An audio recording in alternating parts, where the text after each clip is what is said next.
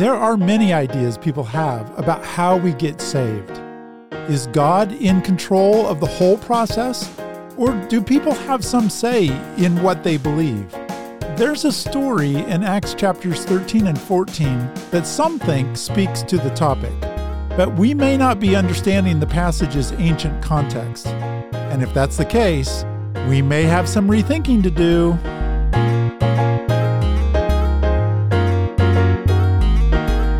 Welcome to episode 56 Those Who Had Been Appointed to Life.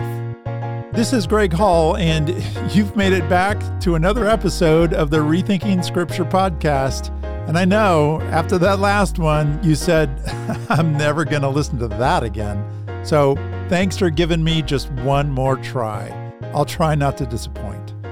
Before we get into the text today, I need to let you know that I'm beginning to build my street team for the January release of the Rethinking Rest book. And I'm looking for a few people that would be willing to do some stuff. Uh, number one, read an advance copy of the book. And after that, write some reviews and share them online. Oh, and also, these people on the street team, they're going to get some cool rethinking swag. Now, other people might just call these cheap free giveaways, but that's not what we're calling them. We're calling them cool rethinking swag. And if that sounds interesting at all to you, just need you to head on over to rethinkingscripture.com, hit that connect button, and just let me know that you'd like to know more about that opportunity. I'd be happy to let you know what it looks like, what you'd be committing to if you decided to do it, and then you can get back to me the release of that book, it's in January, and that seems like a long way off, but with the holidays, it's going to sneak up on us really fast. And I'm looking forward to getting that book out and in people's hands. Well, today we're looking into Acts chapters 13 and 14. These chapters begin the progression in Acts where the focus is taken away from the land of Israel. Luke has spent a lot of time focusing on the happenings around the temple city and those who live in the land of promise. But now the trajectory changes, and we begin to see what happens outside of Israel. And I just want to remind you of a couple things before we get started on this journey outside the promised land. Let's remember back to the first chapter in the book, specifically Acts chapter 1, verses 7 and 8. It's when Jesus was still around for the 40 days after the resurrection, and he gives this instruction to the disciples. He says, you will receive power when the Holy Spirit has come upon you, and you shall be my witnesses both in Jerusalem and in all Judea and Samaria, and even to the remotest part of the earth. So that's the progression that Jesus gave to the movement Jerusalem, all Judea, then Samaria, then the remotest part of the earth. And remember, that's how Luke has constructed his story as well. In the first 12 chapters, we've hung out in Jerusalem. We saw Stephen murdered, and that started the scatter of the witness to other places. It visited Samaria in chapter 8. Then Luke presented three road narratives the Ethiopian going back to Africa, Saul headed to Damascus, Peter traveling the road to Caesarea. And remember, those three road narratives represent the three sons of Noah in the T and O map. We discussed that briefly back in episode 42. So, in chapters 13 and 14, we now enter the remotest part of the earth parts of the story. And it's often presented that the gospel message first visits the Jews and then it makes its way to the Gentiles. But as we've discussed, that version of the story is just a bit too simplistic. It's not as neat and tidy as all the Jews lived in Israel and all the Gentiles lived in the remotest parts of the earth. In the first century, Israel is certainly the land of the Jews, no question about that. But they are an occupied territory. There are foreigners everywhere within the land. The Romans are occupying space, the Samaritans have their place, the Gentiles are in and through the land of Israel everywhere. So, while the testimony of Jesus is being spread in the early chapters, the Gentiles are a part of that mix. And as we've seen, the testimony of Jesus didn't wait until chapter 12 to leave the land. Those visiting Jerusalem in Acts chapter 2 eventually left and went back home, and they took the testimony with them before Paul was even converted. The eunuch took the Jesus story to Africa. The message was already in Damascus when Paul went to try and squelch it there. And not only that, but word was getting out of the land even before the Pentecost event. In Acts chapters 18 and 19, we will be introduced to Apollos and a group of John the Baptist followers that have been spreading an incomplete version of the Jesus story outside of Israel for years before the resurrection even happened. So it's important to understand that chapter 12 certainly begins a new phase in the story within the book of Acts, but the word has been spreading for some time. And it's important for us to understand as readers that God has been working in circles well outside the scope of the biblical narrative. Well, all that said, when Paul and Barnabas begin their journeys, the land into which they take the gospel has already had some amount of exposure. In other words, the gospel pump has already been primed. The synagogues in all of these cities have been studying the Old Testament promises of a Messiah the Old Testament saints have already come to a saving faith in the one true God, and incomplete bits and pieces of the Jesus story have already been spreading. The remotest parts of the earth already have a lot of the story. So, the stories that we read about in the remaining chapters of Acts, we should expect to see people that already have a saving faith in God. And they will be mixed in, standing side by side with people that don't have a clue about what God's doing. We will see warm receptions and violent responses. We will see a dual response to the gospel. And those differences give us some indication that God has already been at work in those areas. Paul is not walking into neutral ground. For centuries, God has already been preparing the remotest parts of the earth with the gospel.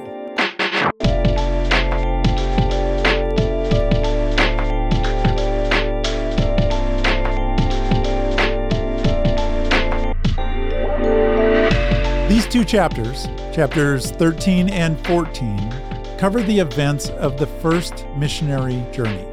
We will see Paul take four total journeys. Uh, this one in 13 and 14, and then he's going to go back to Jerusalem and visit with the leaders there. The second missionary journey begins at the end of chapter 15 and goes into chapter 18.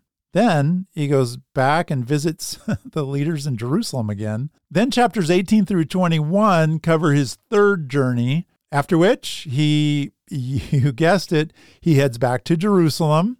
And then he is arrested and held for a while, which eventually leads to his fourth journey to Rome for his trial there. And that's how the book ends, with Paul in Rome awaiting his trial. So that's what lies ahead in our journey through this book. And in this episode, we're going to take a look at some of the responses that Paul and Barnabas received on their first missionary journey. As we've discussed, we should expect a dual response to the gospel. And our modern day assumption is that Paul is preaching to maybe spiritually neutral people, and anyone that accepts his message is coming to an initial saving faith in God. But we've discussed all that. Those are simplistic expectations that assume the biblical narrative is the only one in which God is working. So let's take a dive into these chapters and pay close attention to the way Luke describes those who listen to and accept the gospel. So, if you're not familiar with this, in the places that Paul visits on these journeys, he will often give a speech in the synagogues that outlines the history of the Jews. It's in these talks that Paul is reminding them of the backstory that predicted the Messiah. And then he tells them about Jesus. The content of his history lesson in chapter 13 has some very interesting attributes. He talks about Israel's time in Egypt and their 40 years in the wilderness wandering around. Then he mentions the judges and two of the kings, Saul and David, he seems to cover most of the bases pretty well in Israel's history. But then he mentions John the Baptist, and not just in passing. Johnny Boy gets two whole verses in his talk. And just to compare, King Saul only gets one verse, verse 21. King David only gets one verse as well, verse 22. Jesus originally only gets one verse as well, verse 23, but then John the Baptist gets two verses. And it may not seem like much just as we're talking about it, but as you read through, you'd begin to notice wow, we're getting a lot of information about John the Baptist and his ministry. So let's just ask the question why do you suppose it is that John the Baptist gets more time than Egypt, the wandering, Saul, and David? Well, it's probably because John the Baptist had a recent ministry that thrived for quite some time. John had been tasked with preparing the way, and it was a period of time where he was gathering together the believing remnant of Old Testament saints, both Jew and Gentile, and letting them know that God was up to something, that something big was coming. So, lots of believers from out of town who had visited Jerusalem during his ministry heard his message of preparation and then returned to their homes outside of the land. There are lots of people who, through faith, were clinging to the words of John the Baptist. So, here in his sermon, Paul spends an appropriate amount of time speaking to those believers, reminding them specifically that John himself had said that he wasn't the Messiah, that there would be another one that was coming that would follow him. And then Paul gives his Messiah update, at the end of which it says that he gets invited back to next week's synagogue service. So that's good. And it also says that many of the Jews and the God fearing proselytes followed them, followed Paul and his cohort. So, in other words, Paul quickly developed a small band of groupies. And you can imagine what happens in the week that transpires between the Sabbaths. The groupies, the believers who received the gospel update that first weekend, those folks found all of their friends of faith. And they made sure that their friends were there for that second sermon the next week. But that's not all. The opposition also has a whole week to prepare. And they come in ready to try and refute all the claims. And that's what they try to do. And when that happens, on that second weekend, that's the time when Paul and Barnabas turned to the Gentiles. That's the way it's stated in the text. They turned to the Gentiles, meaning they're not going to be speaking to the Jewish crowd anymore in that place. They're going to take the message to a wider audience. They have spoken first in that Jewish setting. They identified their Jewish groupies from the first week's message, and then the opposition, with some time to organize, they take over the synagogue again. But the damage has been done. Those with true faith have heard and know that it's time to leave with Paul. So that's when they say, Behold, we're turning to the Gentiles. And I suppose that we often think that there's just one response in the synagogue during Paul's journeys. And it's usually that last response, the one of the opposition, but it's often not the only response there are always going to be at least some true believers in those synagogues. And that's exactly where you would expect to find them. And it's not their fault that the leadership is not able to hear the truth as well.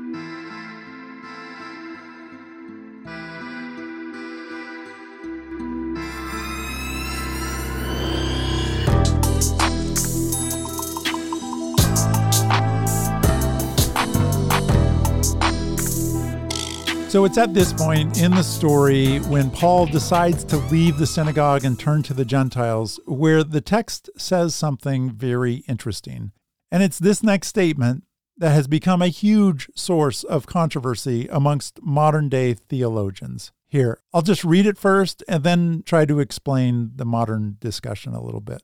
So in response to Paul turning to the Gentiles, Acts 13:48 says, "When the Gentiles heard this, they began rejoicing and glorifying the word of the Lord." And word there is the word logos, which we talked about in the last episode. Here referring to the message given, not just Jesus himself. So there's an example of that. They began rejoicing and glorifying the word of the Lord, and as many as had been appointed to eternal life believed. And it's that statement, those who had been appointed to eternal life believed, has become fodder for much debate between Calvinists and Arminians on the interpretation of this passage. It is one of the linchpin passages for the Calvinistic view of predestination, which says that the phrase appointed to eternal life that that refers to God's preordination before time began. But our perspective would suggest that these were possibly Old Testament believers who had already been appointed to eternal life through faith in the promises of the Old Testament. So, to illustrate along these lines and to kind of give you a feel for modern day discussions and how they go, I have found some commentary that shows what a contentious phrase this is in our modern discussion. First, some words from Toussaint out of the Bible Knowledge Commentary. Uh, he's going to be representing the Calvinistic perspective. And again, if you're not familiar with these bigger theories and concepts of uh, salvation specifically, Calvinists generally understand the process of someone coming to faith as being ordained and caused by God Himself. On the flip side of that, an Arminian is going to suggest that God has given humanity free will to make their own decisions, and while God may influence, he doesn't determine. And then, just to be honest, there's a whole lot of people in between those two. So, lots of different opportunities to believe how you want. We're just going to take a look at specifically some comments from the two extremes on this particular passage. So, from Toussaint. He says, the Gentiles, in this passage specifically, the Gentiles rejoiced in this turn of events, and all who were appointed for eternal life believed. And then he says, it's difficult to miss the doctrine of God's election here. The words were appointed come from the verb tasso, it's a military word meaning to arrange or to assign. Luke used it here to show that God's elective decree included Gentiles. So, those words, uh, definitely coming from the Calvinist perspective, found another one from that same camp. Uh, it's from our favorite Newman and Nida, the Handbook of the Acts of the Apostles. Listen to what they say those who had been chosen for eternal life is a phrase which occurs frequently in rabbinic literature. The meaning is clearly that those whom God had chosen became believers, and the translator must not attempt to weaken this meaning. They go on to say, chosen for eternal life may thus be rendered as whom God has selected in order that they would have eternal life. They actually. Newman and Nida actually suggest that the phrase could be rendered those whom God had selected in order that they would have eternal life. So, one of the things I'm wanting to do in this process of sharing some of these commentaries is just show you what having a theory about salvation does when you go to the text and then read the text through that perspective. Oftentimes, what happens in the process, and this happens for everybody, so I'm not just picking on the Calvinists here, if you approach the text already with an idea what that text is going to say before you get there, it is much more likely that you're going to read exactly what you want to read within those lines. And it's possible that you might be missing an ancient context that you haven't considered before. Got a couple from a little more of a middle perspective that mentions free will and how that might also be involved. This is Gangel out of his Acts volume, commentary. He says, whatever one's view on election or salvation, it is possible to avoid this doctrine, and he means the Calvinistic doctrine, in the pages of the New Testament.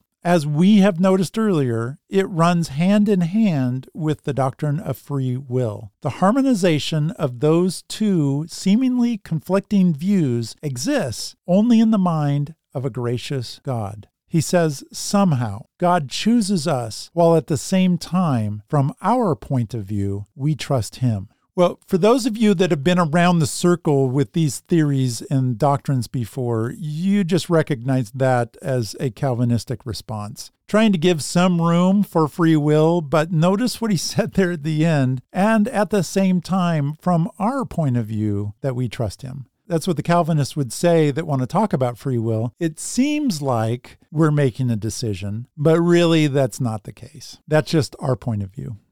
Polhill, in his Acts volume, says, Those who are appointed to eternal life. In this phrase, we encounter the same balance between human volition and divine providence, the same one that's found throughout the book of Acts. On their part, these Gentiles took an active role in believing and committing themselves to Christ, but it was in response to God's Spirit moving in them, convicting them, and appointing them for life. So, breaking away from Polhill's comment there, Again, it's an example of a Calvinist who believes that God's in total control, also trying to marry the idea that we as humans might have, or it might seem like we have some say in what we believe and how we believe it.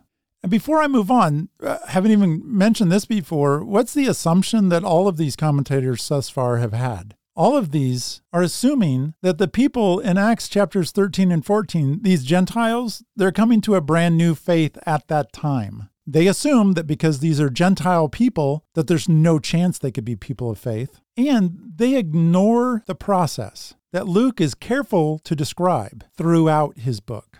So, moving on, uh, not out of a commentary this time, but actually out of an article, pretty specific article by Martin. I'll put a link in the show notes for all of these, by the way. Martin's article is the result of Paul's preaching in Antioch. As many as were ordained to eternal life believed. Acts 13:48. That's the name of his article. It's out of the Reformed Baptist Theological Review. Most of the time we say Reformed and Baptist together, we're talking Calvinistic view of salvation. Martin says this Confronted with the same gospel on the same occasion by the same preacher, some, both Jews and Gentiles, believed, while others not only rejected the gospel, but also contradicted and blasphemed it. How shall these dramatically different responses be accounted for?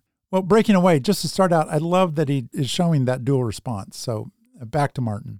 Luke, in a very straightforward and unqualified way, in chapter 13, verse 48b, describes the evangelistic results in Antioch in remarkable terms. And as many as were ordained to eternal life believed. There are several passages, he says, in Acts where Luke states that the sovereignly exercised power and grace of God was at work in bringing men to faith in Christ. He mentions chapter 11, 21, chapter 16, 14, chapter 18, verse 27. And then he says Acts 13, 48 teaches the same doctrine. So, more detail on 1348. The underlying Greek text is unambiguous, meaning there's no question about it, right? 1348b contains two verbal expressions representing two actions the relationship of these verbal ideas is indicated by their relative positions in the sentence and by the tenses. Believed is an aorist indicative, which m- most of you don't care about, but then he does a good job of explaining it here. Uh, Martin says, and that indicates an action completed in the past from the perspective of the writer. So, for example, from Luke's point of view, at the time he wrote Acts, these believers at Antioch had believed. That's what he says. The expression were ordained indicates an action which has been completed prior to the main verb in the sentence, in this case, prior to them believing. He goes on to say, by using these two verbs, Luke teaches that the believers at Antioch believed, past action from Luke's point in time, having been ordained to eternal life, a completed action, antecedent or prior to their act of believing. And then he says, there is no legitimate way to translate Acts 1348b so as to make the two concurrent in time. In other words, so that believing and the ordaining occur at the same moment. Or to reverse their relative positions in time. In other words, as many as believed were ordained to eternal life. You can't switch those up. He says, recognizing this, without exception, the translators of the major English versions follow the unambiguous grammar of the original. And then he gives examples from several different versions of English translations. King James, ASV, RSV all says, as many as were ordained to eternal life believed. Uh, NASB, New King James, ESV, as many as had been appointed to eternal life believed. NIV, all who were appointed for eternal life believed. NEB, all those who were marked out for eternal life became believers. And a couple other versions that say, and those who had been chosen for eternal life became believers, and as many as had been destined for eternal life became believers. Well, just in reading all of those different English versions, I hope that you're able to see how somebody's theology can sneak into an English version of the Bible. Although the verbs are in the right spot, and that's his point in sharing all of those, the way they're phrased have different nuances that bring the translator's perspective into the text. Martin follows that up with this statement all of these versions support the view that Luke is teaching the doctrine of predestination. Let me say that again. All of these versions, these English versions of the Bible, support the view that Luke is teaching the doctrine of predestination. In other words, that behind the act of man's believing lies the foreordaining decision of God. And then he just points out many, of course, take issue with this view. So, breaking away from Martin, I'm not sure if you heard what just happened. When we study scripture, we bring all of our baggage with us. And in my estimation, Martin here does a very good job of breaking down the grammar of the passage. He rightly identifies the order of events. Those that believe Paul's message had already, prior to Paul's visit to their city, been appointed to eternal life. I think he got that right. Then here's what everyone does they leave the context of that text behind and they jump into our modern theological disputes about how free will and predestination work. They bring the grammar directly into the Calvinistic Arminian debate as if Calvin and Arminius were there listening to Paul's talk. But that's not the way it happened. Calvin came along centuries later, and there is more to the original context that our modern discussion fails to consider. And here it is. We assume the ancient text is speaking directly to our modern situation, but it's not. It only speaks to the ancient context. And no matter how inspired the text is, it is unfair of us to think that the authors in this case, Luke, could anticipate how Calvin would develop his understanding of salvation centuries later. Now, listen, as best we can, we need to leave the text in its ancient context and try to determine the questions they would have been asking and answering. And it's in that context, that ancient one, that there was a situation involving the salvation of individuals. And it was a unique time in all of history. It was a situation that is not replicated in modern times, and it does not apply to modern discussions. But it's that context that we're not considering that can and should help shape our understanding of how God works even today. When Paul spoke throughout his missionary journeys, he would have been introduced to people who had previously been appointed to eternal life not through some choice of God at the beginning of time, but through hearing and believing various renditions of God's gospel message throughout the years. Their faith may not have been based on the entire message that we have now, but it would have been a saving faith for them. And when Paul came to town with the important update of Jesus' death, burial, resurrection, and ascension, those that had already been appointed to eternal life through faith naturally believed the rest of the story. That's the ancient context that our modern theological cage matches just don't allow us to understand. We come to believe a system, and then we allow, no, we long for that theological framework to determine what the text must be saying. It's time to rethink that whole process. We must let the text speak only to its ancient context. And then, and only then, ask if that even applies to our modern circumstances.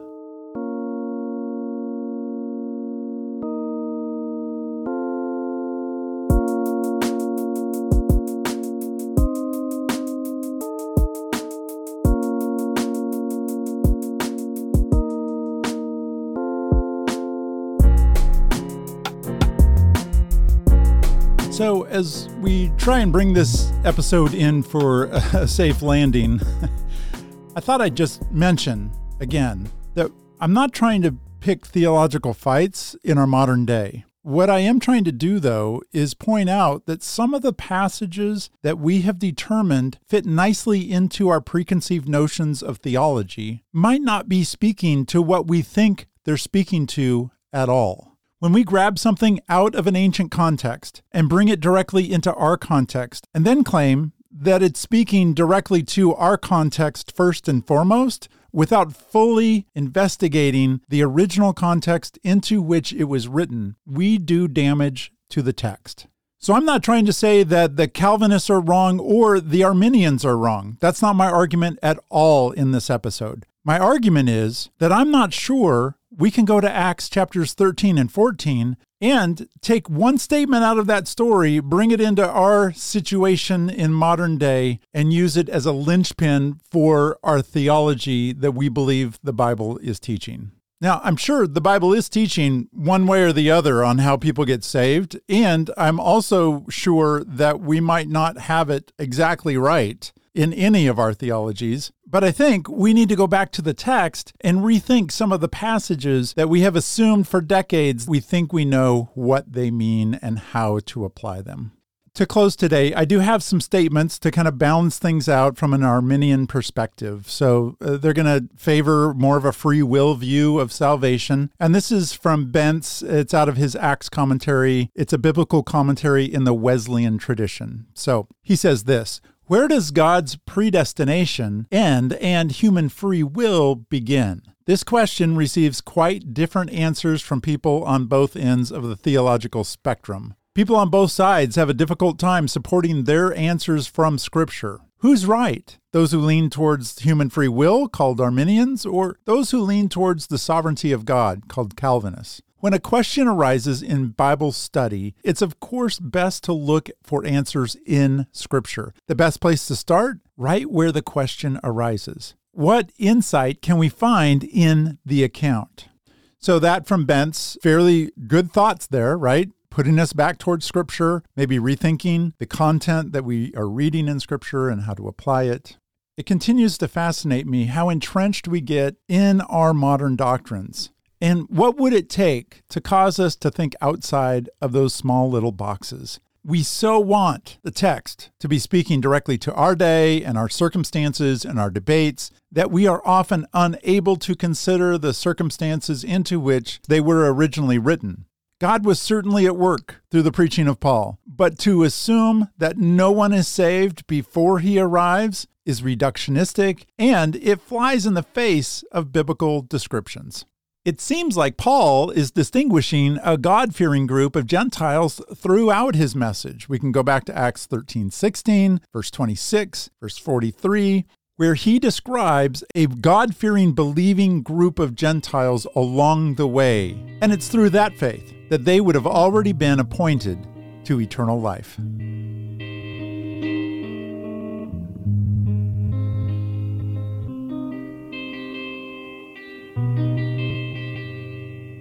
Well, I think I've poked enough bears in this episode to keep me on the run for quite a while. So, until the next episode, I'll just leave you with this. If those listening to Paul that day had been appointed through past faith, and they believed in the updated message that Paul was presenting, wouldn't that also fit the grammar of the passage? This wouldn't be a believing unto justification, but rather a sanctifying step of an existing faith. And it's just one more example of a context that isn't examined very often in our modern day. In the next episode, we'll take a look at Paul's visit back to Jerusalem between his first and second journeys. It's where the church leadership meets to discuss some important things concerning the spread of the gospel in the Gentile world. Thanks again for listening, and I really do appreciate your time. So I've decided just to say this this one time here at the end. I'd really appreciate it if you would consider rating, reviewing, and even recommending to your friends the Rethinking Scripture podcast.